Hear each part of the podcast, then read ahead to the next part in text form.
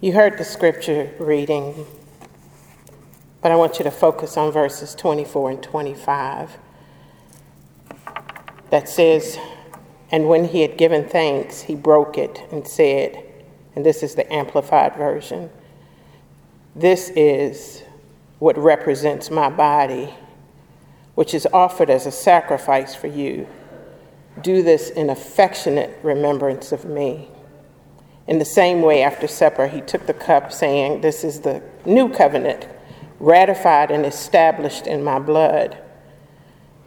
Do this as often as you drink it in affectionate remembrance of me.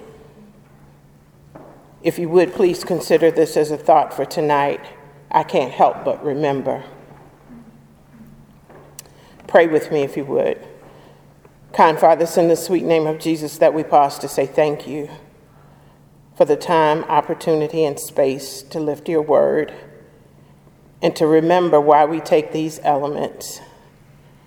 Bless the study, the writing, the manuscript, and this, this time with your anointing. And we will be careful to give your name the praise, glory, and honor because you alone are worthy. I can't help but remember the scripture read in our hearing are words that were spoken by Jesus in Luke 22 19 and repeated by Paul in 1 Corinthians 11 23 through 26. They point us to the Lord's Supper. This supper is, without question, one of the greatest memorials ever constructed. Memorials built by man fade and decay, but this one, like the Word of God, will never pass away. It has stood the test of time, and wherever people of faith come together to eat and drink the symbols that represent the body and blood of Christ, it ought to bring fresh to our remembrance the pain, the suffering, and the death of a loving Savior who was willing to sacrifice his life for us. I can't help but remember. Pam, I wonder why the Lord thought it was necessary to reiterate multiple times that whenever we do this, we ought to do it in remembrance of him. I wonder why we would have to be reminded that this sacred act, which is one that we should never forget, I wonder why we would have to be told over and over again. I think, this is just Lisa, don't, you don't have to buy this. I think that the Lord knows we can be fickle sometimes. You know, we can remember what we want, how we want. But I think it's interesting that there are things that come to our remembrance without anybody having to tell us to remember it. Let me test my claim. Jamie Foxx has a show called Name That Tune. Well, my version is Name the Artist. I want you all to tell me if you remember who this artist is. Uh, Anthony will get this. Do you remember a time when we fell in love? We were young and innocent then. Do you remember the time? Michael Jackson. Mm-hmm. Anthony's over there nodding his head. Yeah. He's not saying anything, but he, he remembers. Or somebody who's a little bit more seasoned. Do you remember the 21st night of September?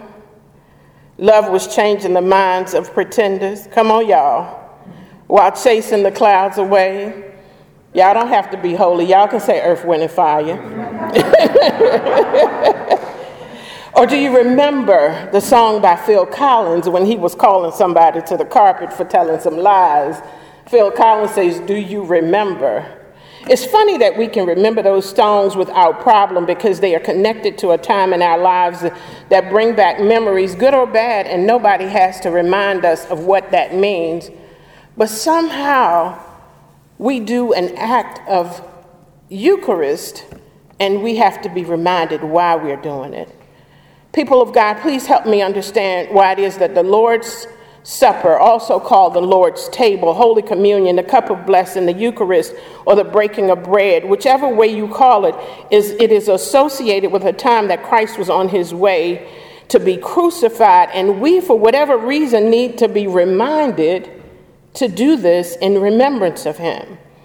There are times in all of our lives when we forget something, but this one thing must always be on our mind. Christ died for us. When the pain of remembering occurs, Miroslav Volf suggests that memories which deeply trouble us must pass through the thin gate of truth to become memories which allow us to live at peace with ourselves. In other words, when things are painful, we start to tell lies to ourselves so that we don't have to live with the pain of the memory. But this is something that is painful but it's necessary for us to remember so that we don't take the Lord's love for granted. Our text this evening takes place in Jerusalem just before Jesus went to the Garden of Gethsemane, where the Passion of Christ began. It is here that Jesus dealt with a great sense of agony relative to his call. You see, he was being called to serve as the perfect sacrifice for reconciling humankind with God, all while knowing that one of his closest friends was about to betray him Another was about to deny him, and he was about to experience the agony and trauma of being beaten to the point of death. How on earth could we ever forget what he's done for us? This meal happens in the last week of Jesus' life on earth. It is the week of when the Jewish people when Jewish people celebrate what is called the Feast of Passover or the Feast of Unleavened Bread. This feast was, was and continues to be held every spring the 14th of Nisan, which is somewhere on our calendar between March and April. This meal was one that clarifies one important revelation about Christ. It is here that we realize that the Son of God was simultaneously fully human and fully divine. It is in this moment that the fullness of Christ's humanity is on display, where he experiences joy and sorrow, loneliness, hunger, affection, anguish, and camaraderie yet he never lost sight of his sonship. He never relinquished the certainty that he was a child of God. Unlike many of us, when we're in a tight situation and forget that we belong to God, Jesus was grounded in his surety of righteousness and gloriously represented what was otherwise a hopeless situation for all of humanity. I can't help but remember y'all. I think we lose sight of the fact that whether we want to believe it or not, in God's infinite wisdom and sovereignty, He has called all of us to do the very same thing. He's called us to be reconciled with God and to bring others to a place of reconciliation with Christ. However, we're not often willing to go through the agony of what that really means.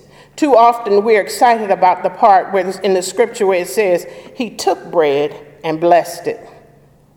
We want to stop right there.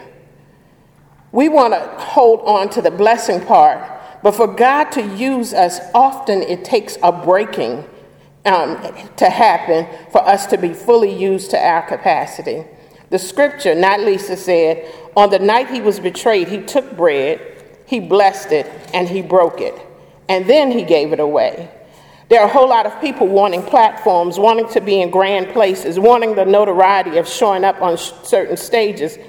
But there's a, a cost associated with that. Paul said, I want to give to you what has been given to me so that you can be clear about what comes with taking on this cross or taking on taking these elements.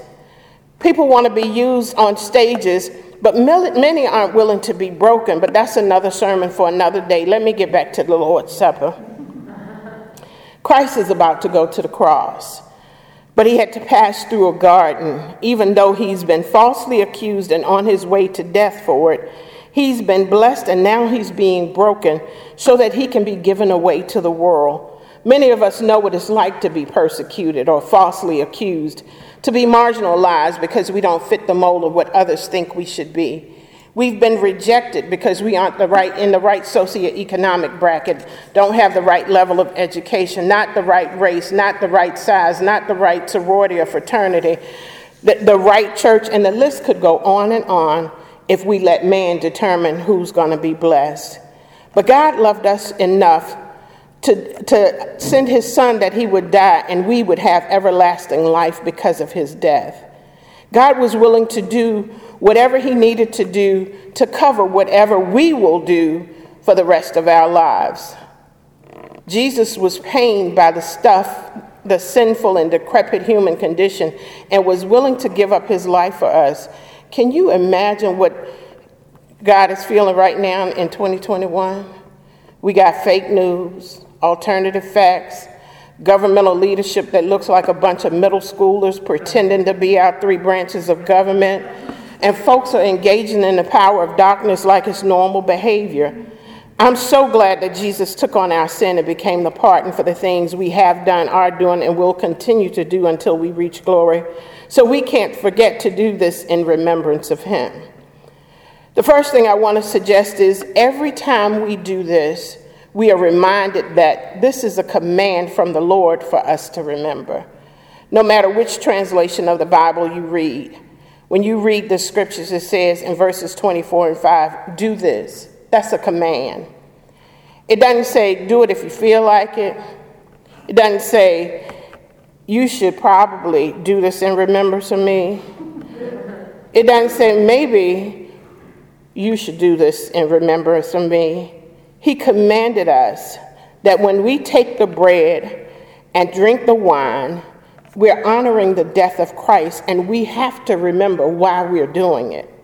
The Eucharist or the Lord's Supper speaks of the unity of believers, and it reminds us that we didn't have to do anything but accept Him to have the privilege of partaking in this act. The command is to signify that I am a child of God. It is a seal in our relationship with God. It causes us to remember that we can receive all the benefits of the new covenant because we believe Christ died and was raised for us, which takes me to our second point we can't help but remember because every time we do this, we confess the Lord as our Savior. This isn't about Moses or Abraham or Isaiah. This isn't really about the Passover or anything else. The focus is Jesus. When we confess Jesus as Lord and remember Him in the partaking of these elements, we declare that Christ gave His body and blood for us. This is about a personal relationship with an intentional confession that the bread and wine symbolizes the body of Christ, and that was the ultimate sacrifice for him for us. And so when we do it, we proclaim him until he comes again. And so we consecrate ourselves every time we eat and drink these elements. And finally, we can't help but remember because every time we do this, we commemorate the death, burial, and resurrection of Christ. This remembrance entails the use of tangible elements to stir our hearts and minds with the physical and eating and drinking of these elements. In other words, eating and drinking is to remind us of the spiritual ingestion and saving benefits of Jesus' life, death, and resurrection. Regular food and drink are essential to sustain our physical bodies, but these elements are shared as commemoration of a spiritual sustenance that comes through the body and blood of Christ, which is paramount. As I close and take my seat, I want you to remember that it may seem strange for someone to be willing to die for you and me. But 1 Corinthians 1 and 18 in the RSV reminds us the message about the cross is foolishness to those who are perishing but to us who are being saved, it is the power of God. Author Serene Jones invited us to come with her to the cross in her book, Trauma and Grace. It is an invitation where we stand off at a distance, gazing upon a horrific sight. For those who cannot see, she describes it. She says, There I am. There we are, all of humanity. A man gentle of spirit, fierce in heart, is nailed to a cross, tortured, dying. There are people scattered around him, some good, others bad, where others and others who are just present, beholding him as he turns and beholds him. Them, we see him, he sees us. And in the space between our shared gazes, dark clouds are gathering. There is blood and urine and gasping words and collapsing worlds, and then somehow suddenly, in the midst of it all, there's redemption. Salvation comes. It is the still, in the stillness of our hearts where we must go to find and experience this true love He has for us. There is a divine image within each one of us, which is the love of God. This makes us all worthy of what He has in store for us. As I close and take my seat for real this time. I'm a black Baptist preacher. Y'all know we close about four or five times before we actually close. Please remember that Christ died once for all of us, and we all belong to the family of God. I want you to remember that you were called out of darkness into his marvelous light. I can't help but remember because he sees the dirt and agony that we've experienced. I can't help but remember because he sees the beauty while we're still experiencing the ashes. Anthony, I can't help but remember because he sees the greatness beneath the lack of confidence. I can't help but remember because he knows about the days when I was acting like David with Bathsheba while being called to a posture of royalty. We ought to all do this in remembrance of him because he knows all about things that we will never tell anyone else about. I can't help but remember because He knows who we are while we're still becoming. And nevertheless, He uses us anyway. My question to you this evening is Do you really remember why you take these elements? I know I can't help but remember.